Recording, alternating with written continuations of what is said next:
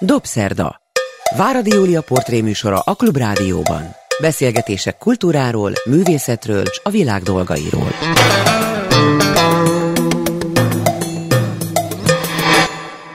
Jó estét kívánok, ez a Dobszerda, én Váradi Júlia vagyok. Jó napot kívánok azoknak, akik a vasárnap déli ismétlésben hallgatják a műsorunkat, meg persze akik az interneten, bármilyen időpontban, Almási Tamás. Filmrendező, dokumentarista a vendégem. Régóta készültünk erre a beszélgetésre, nem is ez az első Dobszerda közösen, de hát azért az nagyon rég volt, mikor utoljára beszéltünk, nem is tudom már, hogy melyik nagyon jelent. Tudom, a meddőségről szóló filmedről. Igen, ott a sejtjeink után. A sejtjeink után után Én is üdvözlöm a hallgatókat. Hát életműdíjak tömege. Tavaly a Bitfilm, mármint a Budapesti Nemzetközi Dokumentumfilmfesztiválon, idén a Cinefesten kaptad az életműdíjat, nagyon is megérdemelten. De hát az előbb azt mondtad itt nekem, hogy, hogy ez neked egy kicsit ilyen rossz érzés volt, mert azt gondolod, hogy az már azt jelenti, hogy az ember akkor túl öreg. Na, erről szó nincs, de hogyha belegondolsz, akkor azért ez egy elég szép és kerek életmű, ami a te hátad mögött van, és remélem még előtted. Hát én is remélem, én nem tudom megítélni, és persze amikor fanyalogtam, az nem, a, nem a, azoknak szólt, akik miért, méltónak találtak erre, hanem engem egyszerűen melbevágott. Amikor mikor az első életműdíjat kaptam, akkor tényleg kicsit úgy hogy ösztönösen az jött belőlem, de hát hiszen ezt az idős, nagy nevű rendezők kapták Magyarországon, meg a világon mindig, hogy én mit keresek itt. Nem most komolyan nem érzed úgy, hogy dokumentum filmkészítőként, dokumentaristaként te ugyanoda vagy sorolható, ahova nagy nevű magyar rendezők, vagy álszerény vagy? hát nem, ezt nem tudom megmondani. Nem, soha nem foglalkoztam az, én hova tartozom, nem is tartoztam egyébként soha egyetlen egy ilyen csapatba sem, de ugyanakkor meg azt a csapatot, amivel, akikkel forgatok, mindig nagyon sokra tartottam, sőt, akikkel forgattam azokat is. De annak idején Fábrinál végeztél a főiskolán, és először operatőrnek készültél, nem? Hát a diplomámban azt hiszem így is van rendező operatőr. Játékfilmrendező akartál lenni, és voltál is egy jó ideig, csináltál jó néhány játékfilmet. Így van, és én nagyon remélem, hogy csinálok is még, készítek De... még. De azért kérdezem ezt, mert sok interjút olvastam veled, meg hallgattalak már többször is nyilatkozni, és van egy olyan érzésem, hogy te magad azt gondolod, hogy a játékfilm az többet ér, mint a dokumentumfilm. Ezt komolyan így gondolod, vagy csak én olvastam ki rosszul a szavaid mögül? Lehet, hogy félreérthető volt. Én a megbecsültségére gondoltam. Tehát Magyarországon és jó néhány országban a dokumentumfilmét úgy is nevezzük kisműfaj, vagy alműfaj, vagy nem is tudom, mindenféle minősítése van. Vannak országok, ahol egyenrangú, és ez a, nem csak abban nyilvánul meg, hogy a támogatás összege az mekkora, hogy milyen gyakran, mennyire fontos témákat lehet csinálni, hanem abban is, hogy, hogy a szakma maga is úgy kezeli hogy hát dokumentumfilmrendező, mintha lenne, mit tudom én, levesfőző szakács, vagy vagy főzeléket főző szakács. Szóval szerintem vagy van séf, vagy nincs. Én van is szakács, vagy nincs. Fábriék annak, idején ezzel hogyan voltak, mit tanítottak, hogy, hogy többet ér a játékfilm, mint a dokumentumfilm? Hát a Fábrinak szerintem halvány fogalma nem volt a dokumentumfilmről, lehet, lehet hogy volt. De Ti nagyon jóban já... voltatok ugyanakkor. Én nagyon jóban voltunk, de a Gábor Pali volt a, a tanársegédje, úgyhogy jó csapat Illés Gyuri bácsi volt a, a operatőr és együtt tanultunk mindannyian, operatőrök, rendezők, és egy fél év volt dokumentumfilm, a négy éves, tehát nyolc fél évből egy fél év volt dokumentumfilm, ott a Pali foglalkozott inkább velünk, és hát a Fabri, én nem, nem emlékszem, hogy egy szó esett volna az ő szájából dokumentumfilmről, annál több játékfilmről, esztétikáról, történelemről, sok mindenről, humánumról, ezekről igen. De úgy emlékszel vissza, hogy te akkor arra vágytál, hogy játékfilmeket készíts, úgy is készültél, hiszen így is kezdted a pályádat, és aztán egyszer csak rájöttél valamire, amit szeretném, hogyha most elmagyaráznál, hogy miért állt egyszer csak közelebb hozzád az, hogy a valóságot mutasd be. Tulajdonképpen azt kell mondjam, és ez a álszerénység lenne, hogyha nem így mondanám, hogy a akkori főis, főiskola, ma egyetem, azon tulajdonképpen sikeres voltam, tehát a filmjeim nagy részét fesztiválokra vitték, sőt, jelentős fesztiválokra, és mindenki úgy gondolta, én magam is, hogy, hogy a fikciós területen fogok előrelépni, és az, hogy ebből nem teljesen ez az irány lett, az nem nekem datálható, vagy köszönhető. Hanem? Hát ugye megcsináltam, ugye a, a másodéves főiskolás filmem az nagyon komoly díjakat nyert a, a Meddig él egy Med, fa. Meddig él egy fa, igen. Erre adaptáció. én emlékszem, képzeld el, pedig régen volt. igen, hát a Temesi Hédinek köszönhetően szerintem az ő arcai megmarad és az fantasztikus volt, és az örkénynek is nagyon tetszett. Igen, ő a... maga, maga is megnézte, mert hiszen az ő novellájából készítette. Igen, már jelentősen átírtam. Nem haragudott örkény ezért? Nem, sőt, sőt. Igen? Meg is beszélted vele, vagy ezt nem kell egyszer, megbeszélni? Egyszer eljut úgy, hogy a, egy vetítés, hogy ott volt ő, a Fábri, talán a talán feleséget, a biztos a Nono nem volt ott a Fábri feleség, de lehet, hogy nem tud maradni ott, ott volt, az Zsuzsa ott volt, hogy nem. De arra emlékszem, az őrkének volt egy olyan mondat, hogy így kijött a szájam, hogy ez a legjobb adaptáció, amit láttam, és ott állt mellette a Fábri. De jó. Én szégyeltem magam egyébként, mert hát mert ez nem, ez, ezt őrkény nyilván csak udvariasságból mondta, gondolom. Te Én nagyon gyorsan emlékeztet csak ennek a meddig ér egy fa, ennek a története. Ez egy olyan gyönyörű, ilyen kerek-kerek novellisztikus történet, nagyon szomorú, de gyönyörű. Hát igen, nagyon egyszerűen a történet anyai, van egy idősebb asszony, nincs megnevező, hogy hány éves, 60-70 körül, és háború van, és és utazik vidékre, az nem tudom, benne van-e a novellában, nálam nagyon fontos a vonattal, utazás, a zene. Ugye, megy vonattal a... Von, nálam vonattal, igen, megy, igen, és alatt egy, egy bakkorá letült Szoladino Lipati zongorázó, egy nagyon híres zongoraművész román, és akkor megérkezik egy ilyen facsemetészetbe, ahol csak a feleség van otthon, a férj az talán katona, az őrkénynél egy épp disznóvágás van, nálam kenyeret süt, mert más az irodalom, tehát nem akartam vért, mert ez másról szól. Ah, meg, az félreérthető, hogyha a filmen a vér igen. folyik. Hiszen az asszony, a fiatal asszony, az állapotos. Így van, és csak később hiszem. derül ki, ezt egyébként a Szabó Éva játsza kitűnően. Uh-huh. És akkor a Hédi beszélgette vele, hogy venne egy fát és szép lassan, ilyen abszurdán alakul, de nem nagyon tömör és rövid dialógusok ezek, hogy ő neki nem, nem ez kell, nem az kell, nem az kell, túl kicsi, nincsen nagyobb. És a végén elad egy, egy 50 éves, 40 egy éves rendes óriás fát. fát, ami nem is az övé szerintem, de annyira ragaszkodik a, a Hédi hozzá, mert az a szerep, mint az Hédi játszik, hogy, Hédi. hogy, igen, hogy, hogy, hogy, vegye meg, hogy ő megvenné de akkor kifizetni az árát, hát nincs ára, de ő fizet érte, de még a gondozást is. És szép lassan kiderül, hogy utána megegyeznek, kínos beszélgetés után jó, akkor száz pengő a gondozás.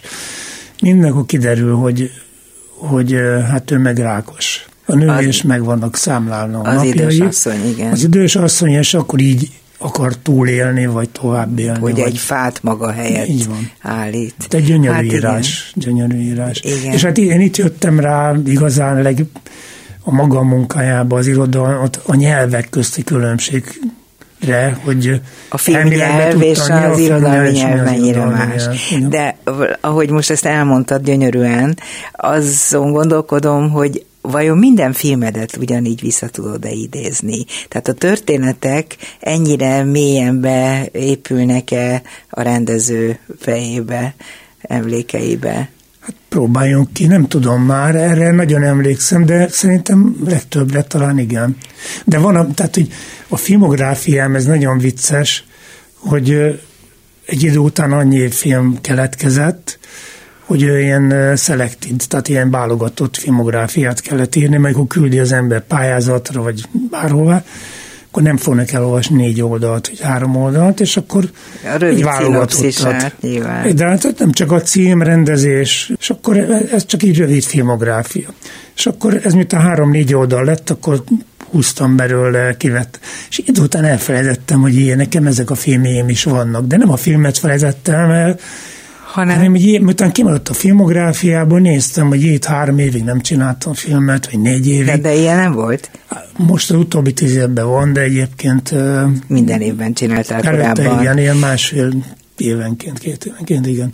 Jó, most nem foglak vizsgáztatni, de például az Ózd történetet, most visszatérve arra, hogy hogy lettél végül is dokumentumfilmes, azt, amikor elkezdted a 80-as évek közepén, 84-85 táján, 85-86. Akkor a fejedben már előre volt-e valamilyen elképzelés arról, hogy miután megláttad, hogy ott mi van, és fel is hívta a figyelmedet talán pont Gábor Pál, vagy nem tudom ki volt, aki szólt neked, hogy, hogy érdemes oda elmenni, mert hogy ott valami készülődik, és lehet, hogy baj lesz. Hogy onnantól kezdve arra vagyok kíváncsi, hogy, hogy hogy működik egy rend, filmrendező agya, hogy akkor onnantól kezdve te tudtad, hogy itt van egy olyan hely, amire én most minden erőmmel koncentrálni fogok, és ameddig ez ki nem fut, ameddig ott történések vannak, addig én ott nem nyugszom, csinálom a filmjeimet. Vagy ez teljesen magától az élet hozta, hogy ennyi évig Ózdon töltöttél egy jelentős mennyiségű időt. Hát 11 év 11 volt évet. az életemből. De még máig is érdekel, hogy ott mi van.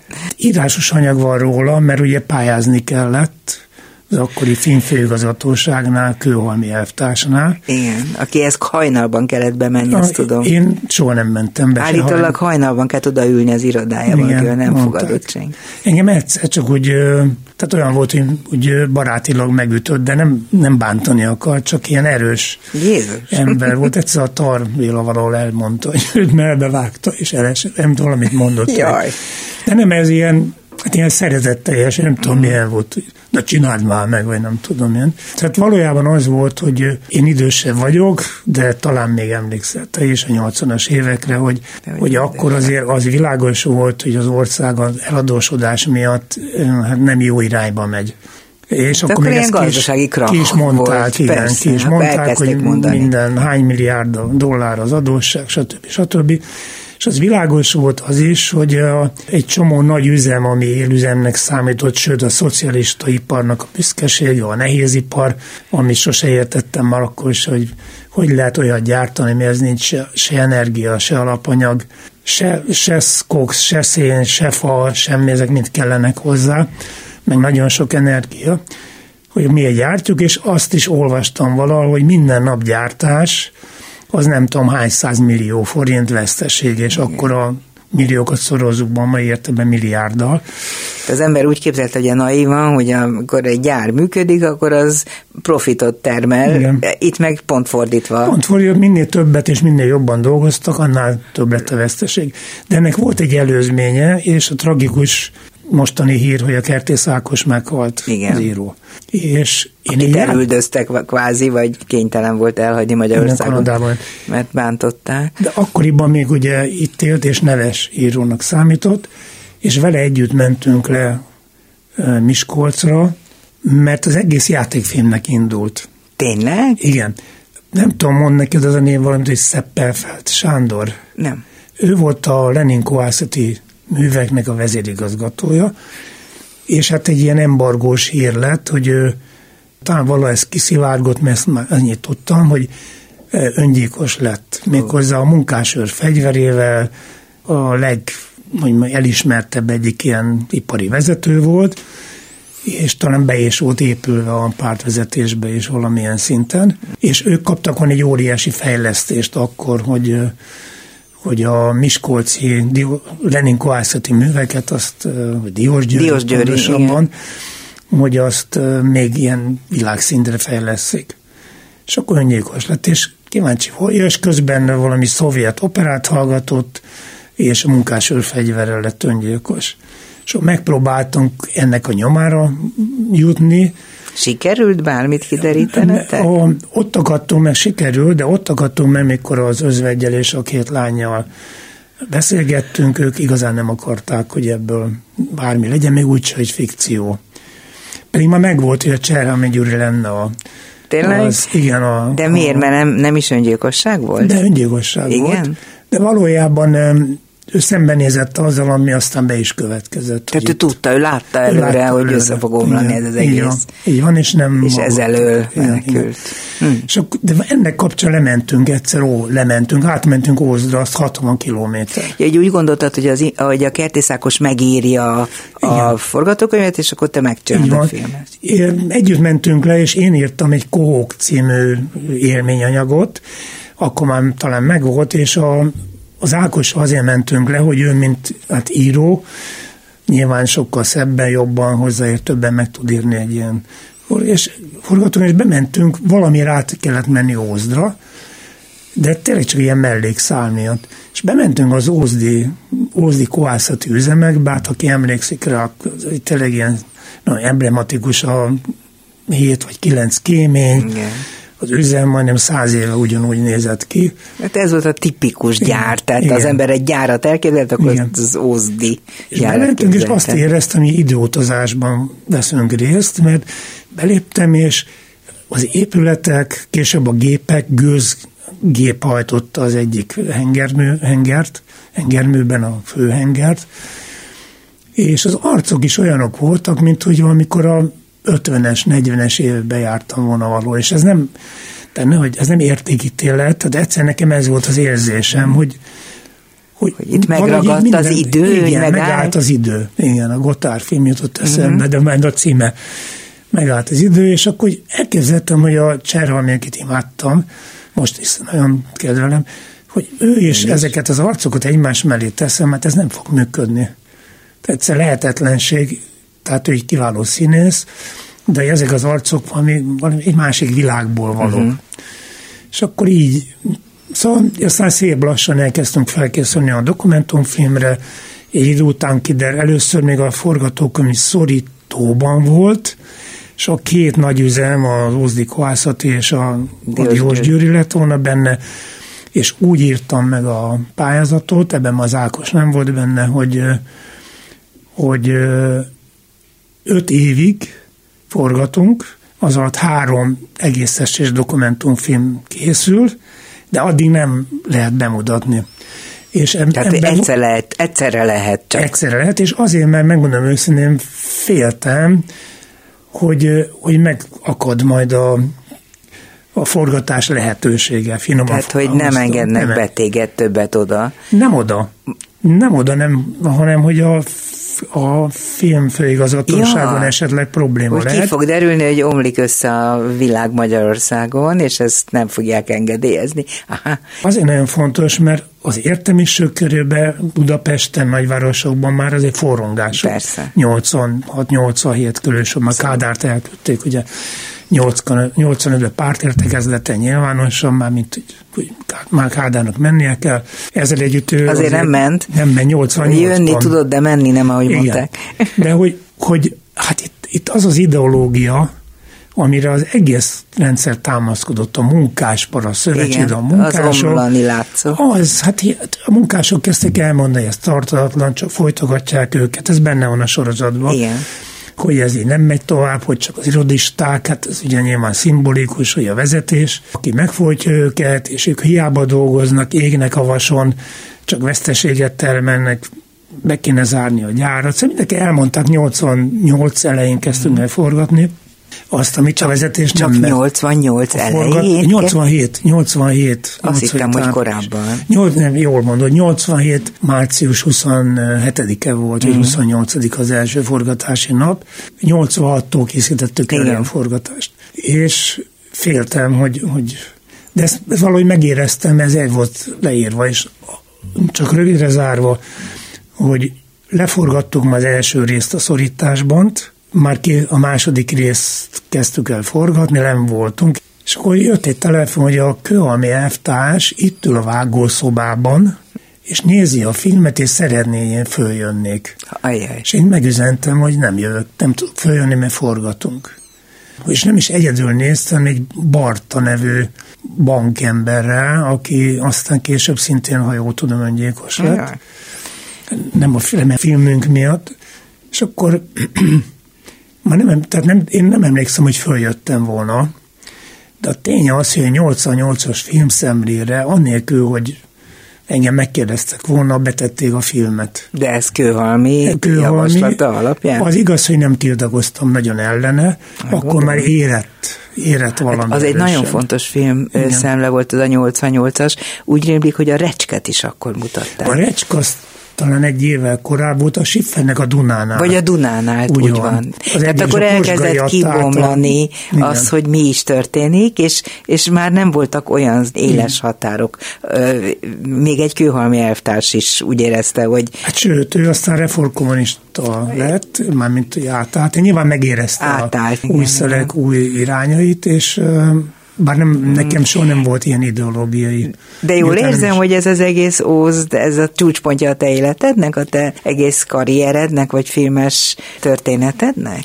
Csúcs időszaka, mert azért egy nagyon hosszú időszak, és ez így rányomta mindenre a bélyegét? Hát valójában, ugye ez a 11 év azért nem úgy kell elképzelni, egy ózdon voltam 11 hát, évig. Tudom, viszont mert közben a, készült más is, volt, nem is Igen, egy. a Trabantom az magától lement, tehát hogy három, három és fél óra volt az út, szörnyű volt, azóta se sokat változott, az M3-as még valamit besegített, egy része akkor is meg volt.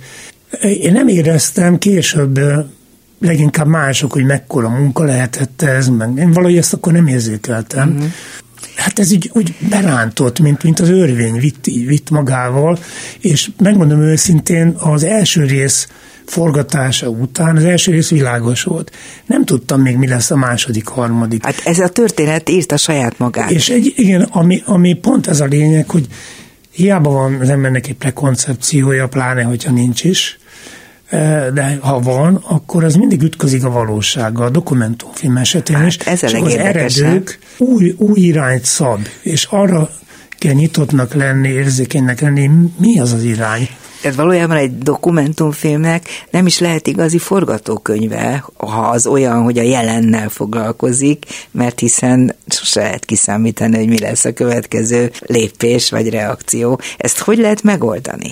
Ugyanakkor teljesen így van, hogy prekoncepció, ezt így hívják el, és én így hívom, egy elő elközelés nélkül még nem illik, nem szabad és nem is jó készülni. Tehát kell legyen valami elképzelésed, hogy mert nem csak az van benne, hogy, hogy kiről szól, miről szól, amit általában egy ilyen szinopszisba leírnak, hogy, hogy mi a téma előzménye, kontextusba teszik, kik a szereplők, milyen konfliktusok várhatók, hanem azok a konfliktusok hogy alakulnak. Tehát mhm. neked egy kicsit előre kell látni, vagy készülni arra, hogy mi várható, mi lesz.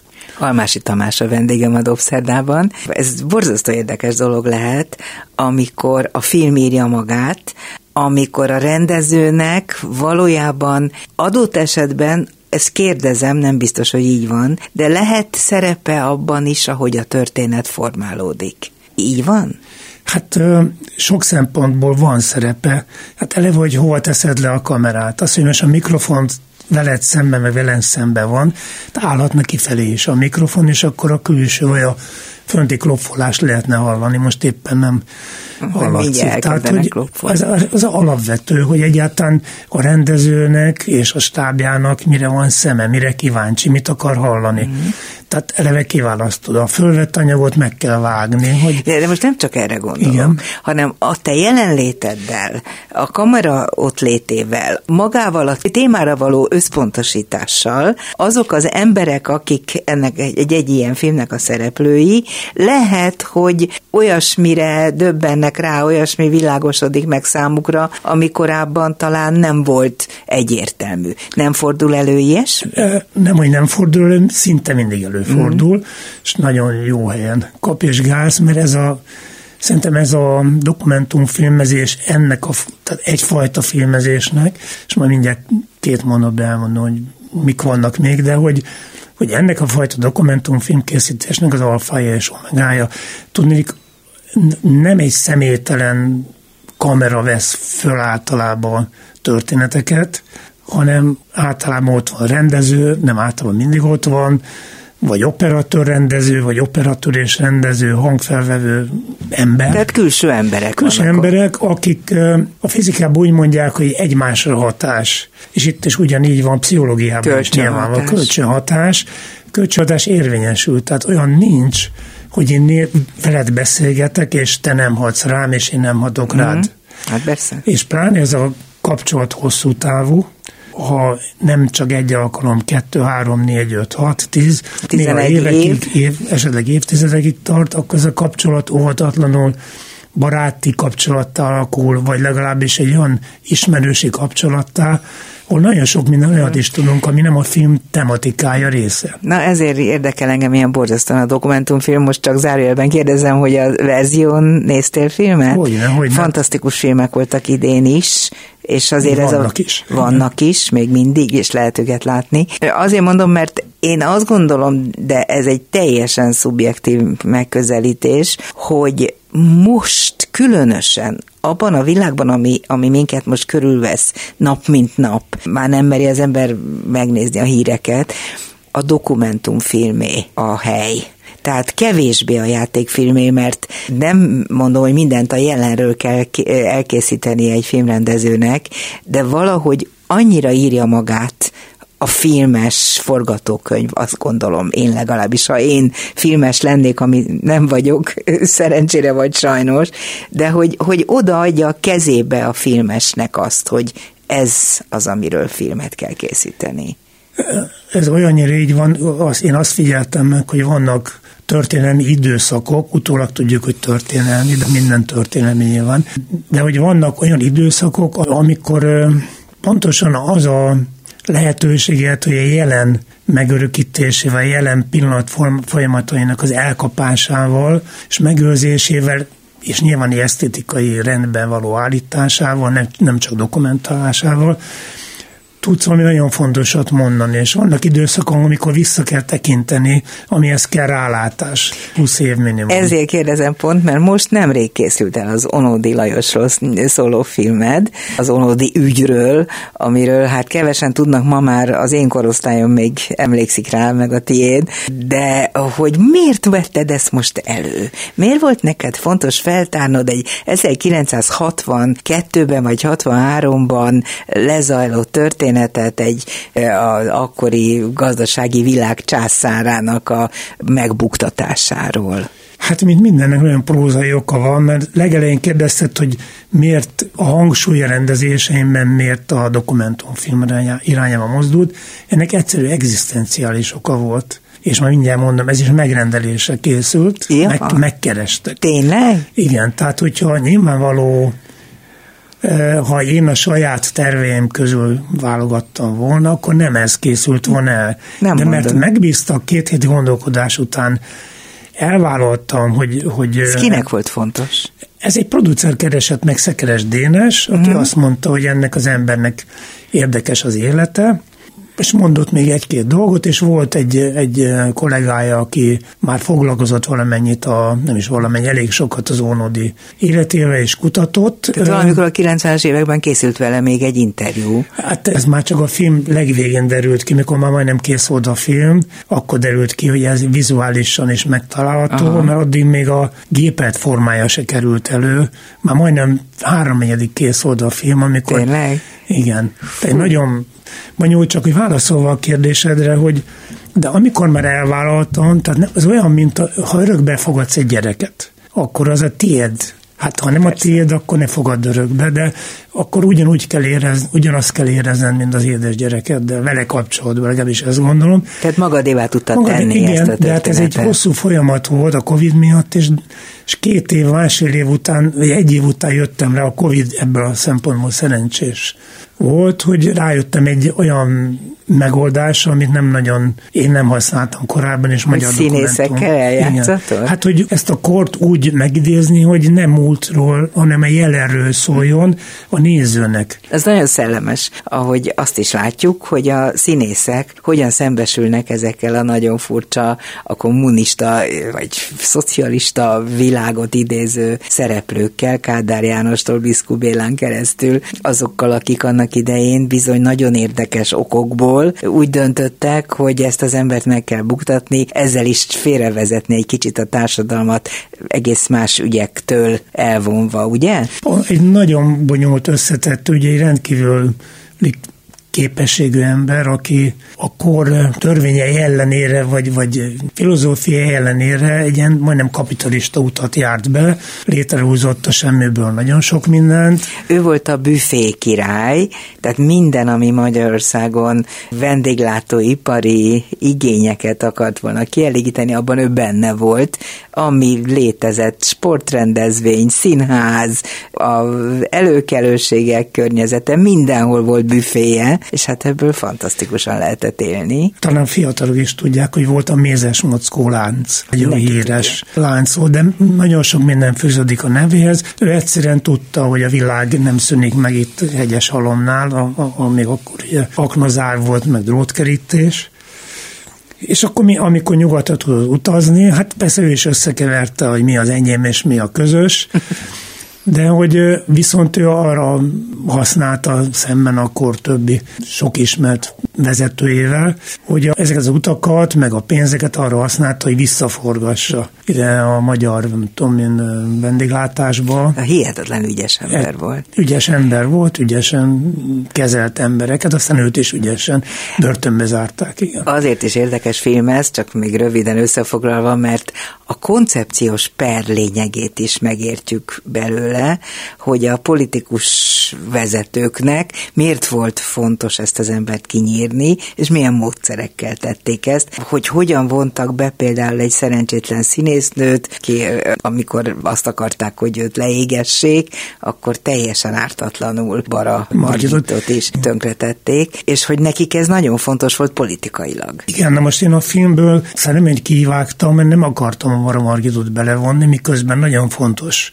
tényező volt a megbuktatáshoz, de a Baramargit önmaga is elmondta, az Onodi és Milliószer elmondta, minden kutatás, nagyon sok minden anyagot olvasta, elmondta, hogy nem is ismerték egymást. Baramargit az olyan, mint a kabát, kabátlopás ügy, tehát azt gondoltam, minél többször emlegetjük, hogy a Bara Margit is benne volt, még akkor is ártatlanul, azért is a Bara Margiton rugunk egyet. Ezért De miért bántották? A... Ő miért volt szálka a politikusok hát szemében? a Gyarmati Dezső miatt. Összejött a Gyarmati Dezsővel, aki az 56-os olimpiai csapatnál a, a forradalmi bizotmány, nem tudom mi volt pontos nevük, elnöke vagy vezetője volt. Jaj, így akartak Melbourne, rajta bosszút. Melbourne-ben, és igen. És még az is lehet, hogy összetévesztették, mert azt gondolom, még én bele is írtam a forgatókönyvben, meg ugye írtam forgatókönyvet, írt, hogy, hogy egy lesi fotós fotózza alkonyba, vagy ezt a, uh-huh. a híres Gödi villába bemenő színészeket, színésznőket, stewardesseket, szép nőket,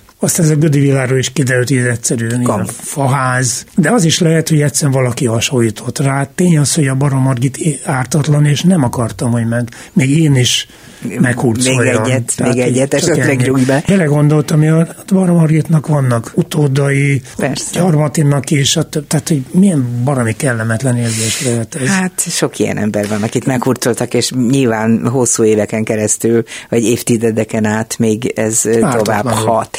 Egy egészen más téma, aminek én örültem, mert közelebbről is ismerem ezt a helyszínt, és magát a csodálatos kezdeményezést, ez a Schneidberger tehetséggondozó központ felsőrsön, ahol egy cigány családból, egy putriból érkezett fiú tulajdonképpen megrázó történetét írod le egy filmmel. Nagyon őszintén, mindenféle skrupulus nélkül azt mondanám, tehát ezért csodálatos, mert annyira szépen bomlik az ki, hogy nincsen, ne lehessenek illúzióink arról, hogyha valaki ilyen környezetből érkezik, akkor annak milyen rettenetesen nehéz, gyakorlatilag lehetetlen valójában felkerülnie oda, ahova való lenne.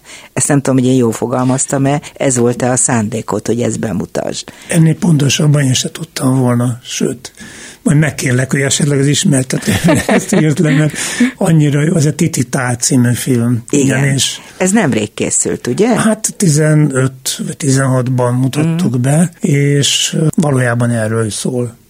Egy olyan fiatalról vagy fiatalokról, ahol azért nehéz bármiről beszélni, mert magát a tanulást se tudták Tehát, hogy meg, meg kellett volna tanítani, tanulni. Anti a, a fiú. Aki nem látott soha kottát, aki nem tudta, hogy mi az, hogy tititál, miközben egy gitárt megfogott, akkor gyönyörűen játszott rajta. Igen, és akkor még a Feri, a Schneidberger Feri ugye volt a tanára, és kérte, hogy Anti, akkor tudsz előre lépni, hogy gyakorolsz. És ugye mi vettük azt, és nem csak amikor órán produkálnia kellett, hogy gyakorol. És fölmentünk, és mire a kamerát bekapcsoltuk, az Anti már feküdt az ágyban, és kérdezt, kérdeztem, hát ez a, az összefügg az, amit előbb kérdezte, hogy a rendező, vagy a, a, igen, a másik, vagy mennyire befolyásolja. Mondom, Anti, de mikor akarsz gyakorolni? Hát én már gyakoroltam. Mondom, ez mikor? Hát egy perc előttünk érkeztél. Ja, pont ebben az egy percben. Ő azt hitte, hogy az a gyakorlás, hogy egyszerűen eljátsza azt, vagy lefogja azt a akkordot, vagy hangot, vagy akármit, amit a tanára mondott. Úgyhogy nagyon nehéz volt neki, mert hogy alapvető fogalmakkal nem volt tisztában, miközben egy iszonyú nyílt szívű nagyon jó lelkű fiatal. És okos. Okos. Egy nagyon-nagyon éles, pengelszű fiú, csak azt nem értette meg, mert hogy értette volna meg, hiszen nem ebben szocializálódott, hogy, hogy az embernek kitartóan, ha valamit akar, akkor azt végig kell csinálnia. De az viszont megrendítő végeredménye volt a Schneidberger Ferenc által létrehozott csodás központnak, hogy végül is odáig jutott, hogy abban a pici faluban, ahova visszakerült a családjához, hogy ott elkezdett a többi gyereknek szolfést tanítani. Igen, pont azt tanítottam, ami, ami az alapja ugye a zenének. Hát de ez egy ilyen píruszi győzelem, hogy mit mondjak, hogy látszólag happy end a film, de valójában ebből nem lehetett megélni, aztán amennyit tudok róla, kiment Angliába. Igen?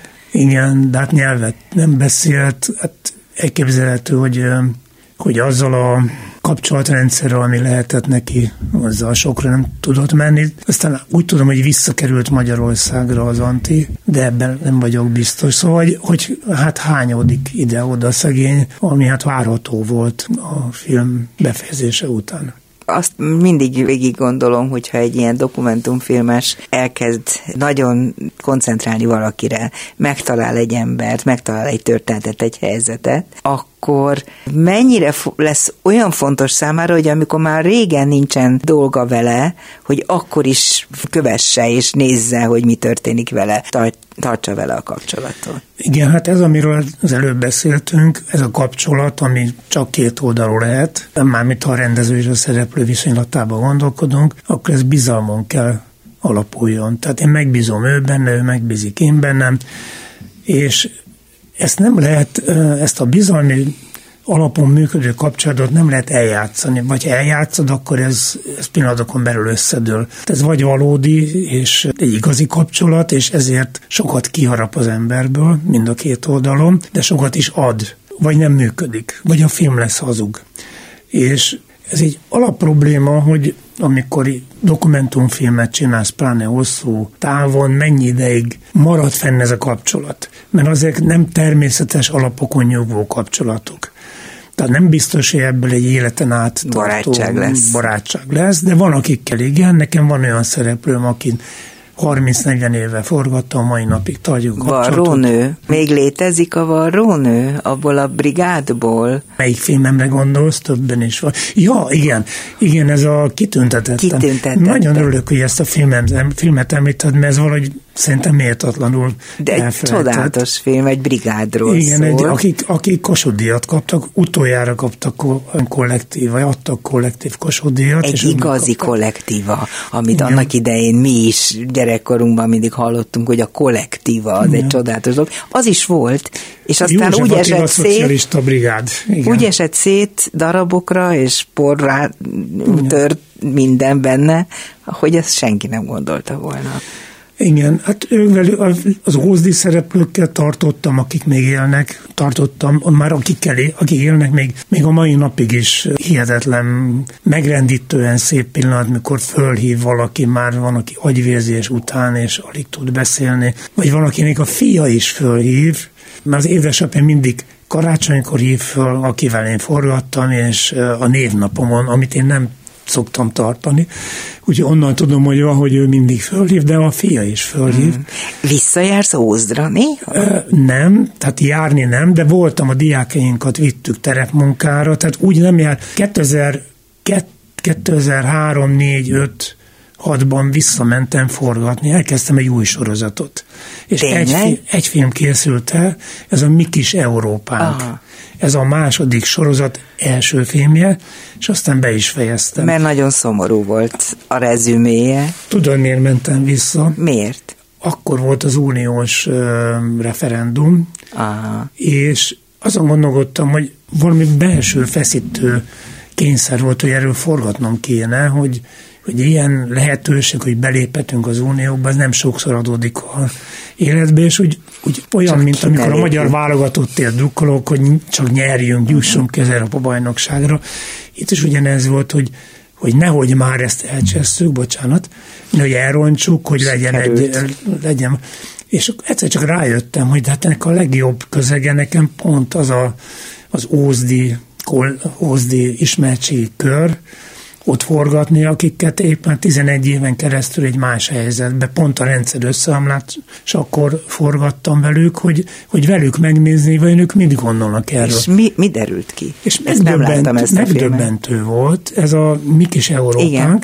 Érdekes módon három meghatározó szereplőből kettővel forgatt, hárommal forgattam, és az egyik az nagyon mellette volt, az uniós belépésnek, a másik azt mondta, a Seffer Feri, aki az ósorozatnak az egyik emblematikus szereplője, hogy, ja, tudom ki. hogy akiből polgármester uh-huh. lett, aztán Emlékszem. munkanélküli, aztán polgármester, aztán megbukott, aki azt mondta, hogy nem vagyunk mi erre felkészülve, ne akarjunk olyan klubnak tagjai lenni, ami ez, amiben még nem vagyunk, amihez nem vagyunk érettek, méltóak.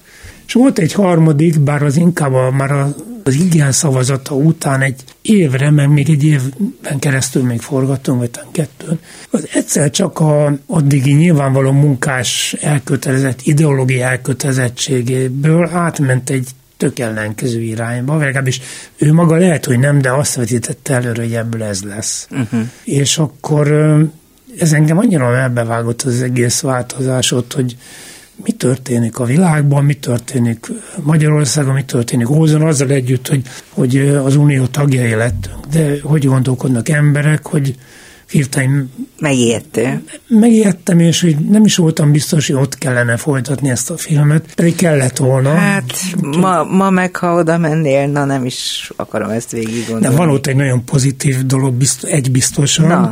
Ez a film történeti, nem tudom milyen hely, Na, ott, tehát van egy, a régi gyár az egyik üzennek a helyén létrehoztak egy ilyen uh, film, van egy neve, és az a baj, nem tudom mi a neve. Nem Filmtörténeti központ. központ vagy tár, oda akarták levinni az archívum anyagát, nem tudom én, mégis abból nem sok lett, de ott egy nagyon nagy élmény nyújtó és egy kiváló vezetés által, a vezetője egy fantasztikus nő, fenntartott hely, ahol tényleg a a régiumban visszamész a filmtörténet, plakátok, filmek. Hát ez már tényleg jó hír, végre valami igen. pozitív. Mondtad, hogy oda viszed a diákjaidat, elviszed a régi helyszíneidre, tanítasz a Színház és Filmvészeti Egyetemen. Tudom, hogy ez most egy kényes téma, és senkit nem szeretnék kellemetlen helyzetbe hozni emiatt, de mit tanítasz konkrétan? Hát én 9, mikor is 99-ben kerültem az egy, akkor még nem egyetem volt már, egyetemre egyből osztályvezető tanárként a Simosonyi, Simos Igen. Sándor kért meg, hogy vegyem át az ő osztályát, ez nem a nagy osztálya volt a híres rendező kell lévő osztály. Egyetem, de nem osztályok vannak, tehát mm. kvázi mesterek és tanítványok, ez egy kis légszámú képzés, ami a tradíció az egyetemnek, és egészen 2012-ig fikciós képzésben voltam osztályvezető, és hát nagyon sok diákom csinált aztán filmet, játékfilmeket is készítettek jó néhányan ezek közül, és 12-ben sikerült elérni, hogy legyen egy dokumentumfilm rendező De mester. hogy lehet, hogy nem volt addig? Nem volt. Értettem. Nem volt, és tulajdonképpen az érv is érthető volt, hiszen pont én is egy példa voltam, hogy fikciós területen végeztem, és készítettem dokumentumfilmet, a Sárasanyi csinált, a Gyarmati Lívia is készített, hát igen. Gazdag Gyula, na imádtam a filmjeit, dokumentumfilmjeit is. Válogatás az egyik igen, legjobb film. Igen, hosszú futásodra, hosszú futásodra mindig, mindig számíthatunk. De hát, hogy magyarul azt mondták, hogy de hát aki, és azt is gondolom, ebben sok igazság van, és így is tanítjuk, tulajdonképpen dokumentumfilmet tanítunk papíron, de valójában a mi hallgatóink alkalmasak játékfilm készítése. Például ott van a, a Szakonyi Noémi, gyönyörű filmje a 6 hét. Ő, is, ő már a, a dokumentumfilmes képzésben uh-huh. végzett Tehát, hogy nem folyamban. lenne jó szétválasztani ezt a kettőt, azt mondod? Nem, nem azt mondtam, hogy nem lenne jó, hanem hogy szétválasztottuk, mert bizonyos specializáció azért van a mesterszakon, de az alapképzést meg kell adni. Igen, így gondolom. Tehát, és hogy mindenképpen mind a kettőt igen, tudnia kell mindenkinek. Ez igen, jó. Igen. Nekem mindig, és most is a diákok a legfontosabbak. Tehát nekem a filmrendezés mellett, filmkészítés mellett, ami egy olyan, olyan végzetes vonzerő, amitől nagyon nehéz szabadulni, maximum nem, nem kapsz lehetőséget, akkor kényszer szünet van, de ugyanez a tanítás. Tehát én belenézek a diákjaim szemébe, nem tudok különbséget tenni közöttük, ők azért jelentkeztek oda, mert meg akarnak tanulni valamit, kitüntettek azzal, hogy tőlem, tőlünk, ez azért óriási csapatmunka, és én nem gondolom, hogy én el, hogy, hogy megvonhatom, vagy kivonhatom magam ebből a nem szólnak bele, hogy, hogy mit csinálsz? Én nem tudom, hogy beleszóltak. Tehát én nekem ilyen Neked nem. nincs. Hát addig jó, De én, nem én hozzáteszem, már az osztályvezető, az a volt tanár kollégám, az Attila, Kékesi Attila. Én kvázi már ilyen visszadolgozó vagyok abban Igen. az osztályban. Hány diákod van? Hát van a nappali képzés, abban két osztály van még, és van a, tehát a normál mesterképzés, és a doktoriban men vannak még öten. És a Viski Ábel, akit, az utolsó, akit még, akinek a felvételében benne voltam. Most majd lesz, úgy tudom, megint doktori felvételi. Te abban benne leszel, vagy már azt nem hát vállalod? Az, az jövő zenéje mindig. Az a jövő zenéje. Mit csinálsz most? Milyen új filmet készítesz? Hát van egy játékfilm tervünk, amit már kétszer elfogadtak, aztán nem lesz belőle film, most harmadszor is előkészítés alatt áll, de már rég, elég régóta ez a Pipás Pista történet, ami az azóta többen ö, rácsatlakoztak. Ki volt a Pipás Pista? Ezt azért mondja. Pipás Pista, de a mi filmünk ráadásul nem is a Pipásról szól alapvetően, de a Pipás Pista egy létező személy volt, aki ráadásul nő. Igen. Ő a Szeged környéki tanyákon volt egy napszámos, aki egy olyan nő, aki legalábbis női ruhában, aki egy legizmosabb, legerősebb, de nem volt na, egy magas szálkás, de erős fizikummal rendelkező nő volt. Nagy hosszú kabátban. Nagy hosszú kabátban, és csak mikor már letartóztatták, mindjárt elmondom, hogy miért, három napig nem mosakodott, már büdös volt, mert nem akarta levenni a ruháját. És akkor letépték róla, akkor hogy nő. De valójában ő közreműködött több öngyilkosságnak átszázott gyilkosságba, ő úszta fel őket a gerendára, a fizikai erejét kihasználva, de megbízásos alapon megbízták az asszonyok a férjeiket, el, hogy tegye el lábalól, és hogy nem tudom mennyire vettek részt tevőlegesen a több asszonyok, de minden esetre ők voltak a felbújtók. Ez csak 11-két év után derült ki. Hányat írunk? Ez valójában a 30-as években történt, a világválság, gazdasági válság. Egyébként is egy rendkívül szegény terület Magyarországon, ez a Szeged környéki tanyavilág, sok nem lenne lehetett kontrollálni, mert elszórt, ilyen uh-huh. tanyabokrok voltak. Igen. Én ezt áttettem az első világháború végére, és Veres Attilával egy kitűnő fiatal De miért tetted át egy másik időpontra? Mert, mert nagyon fontos volt a háború ez. Uh-huh. Tehát a háborúból jönnek haza a férjek, és a nők akkor érezték meg az erejüket, amikor nem voltak otthon, mert meg kellett érezni az erejüket, nem voltak otthon a férjek, mert nekik kellett elvégezni a házi munkát, az állatokkal a munkát, a földön a munkát, a gyerekeket, az időseket eltartani.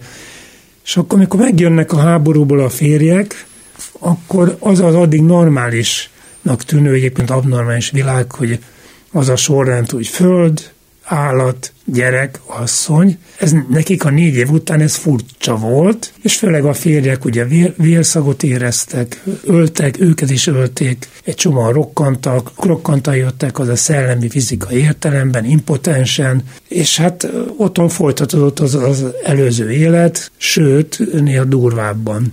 És akkor volt az asszonyok között az a mi forgatókönyvünk, akik ezt nem tartották elviselhetőnek, egyébként sok joggal nehezen, vagy egyáltalán nem is volt elviselhető, és akkor jöttek ezek a gyilkosságok, és akkor egyszer csak ez elkezdett öntörvényűvé válni, ez a gépezet, és már nem csak azokat ölték meg, akik, hát ha jogi értelemben nem is morálisan talán ö, értető. Hanem amblok a férfiakat. Hanem, hanem, igen, volt olyan, ahol... A férjeket, szörnyű. Igen. Miért nem sikerült eddig erre támogatást szerezned? A, Te neveddel. A vajna idején megítéltek, egyszer nem ítéltek, támogatás 3-2 arányba leszavazták, egyszer megszavazták, és erre meghalt a vajna, hát nyilván most ezt ironikusan mondom, vagy a sorsnak a keze, nem Igen. tudom, szóval meghalt, új testületre vontak két új tagot, a két új tagnak voltak észrevételi, de nem, tehát mind a kettő szerette, ráadásul az egyik még a fejlesztésben is benne volt. Ők nem akadályozni akarták, csak elmondták, hogy mi, és valaki félreértette, mindegy, szóval nem lesz belőle, nem akarom nevesíteni, mert ráadásul jó kollégáim, ismerőseim. És akkor most, amikor már az NFI jött, akkor úgy volt, hogy már a légi tervekből nem lesz semmi, és akkor mégis fölhívtak, hogy nagyon szeretnék, hogy ebből legyen, és akkor újra elindult egy folyamat, ami hát akadozik. Tehát nem biztos, hogy lesz film, hát de én, nagyon szeretnék. Én bízom benne, hogy legyen film, és emellett is van egy csomó tervem, még dokumentum is, játékfilm tervem is. Egyet még elmondasz gyorsan? A legfontosabbat? Nem, ami... mert nem akarom, nem akarom, hogy ilyen sorsa jusson, mert ja, ez, erről annyiszor beszéltem erről a Átokháza címe, a Pipás Pista történetről, hogy... Átokháza? Az a címe, mert valójában ott történt. Ez volt a neve. Ez a neve hát, a Szeged mellett 20 kilométerre. Ah. Rúzsa, mint ott is voltunk, de akkor én nem tudtam még a diákjainkkal, mert mindig vissza őket teremmunkára, és Ózra se azért mentünk, mert mi ott csináltuk a sorozatot, a Rúzsára meg végképp nem azért mentünk, hanem mindig keresünk egy olyan távoli pontot az országba, ahol viszonylag izoláltan lehet dolgozni. Tehát mm, mindentől távol. Mindentől távol, és akkor csak arra, tíz napig vagy kilenc napig arra koncentráltak a diákjaink, amire kellett. Almási Tamás volt a vendégem a Dobszerdában. Nagyon köszönöm, hogy itt voltál, és hát ez a két díjathoz is gratulálok, mert azért ezek nem akármilyenek, meg a sok-sok remek filmhez nagyon jó volt veled beszélgetni. A mai műsorban Lantos Dániel, Král Kevin, Mátyos László, Pálinkás János, Csorba László, Rózsahegyi Gábor és Horváth Ádám segített. Köszönöm szépen az ő segítségüket. A szerkesztő műsorvezető Váradi Júlia volt. Viszont hallásra! Dobszerda. A világ dolgairól beszélgetett vendégével Váradi Júlia.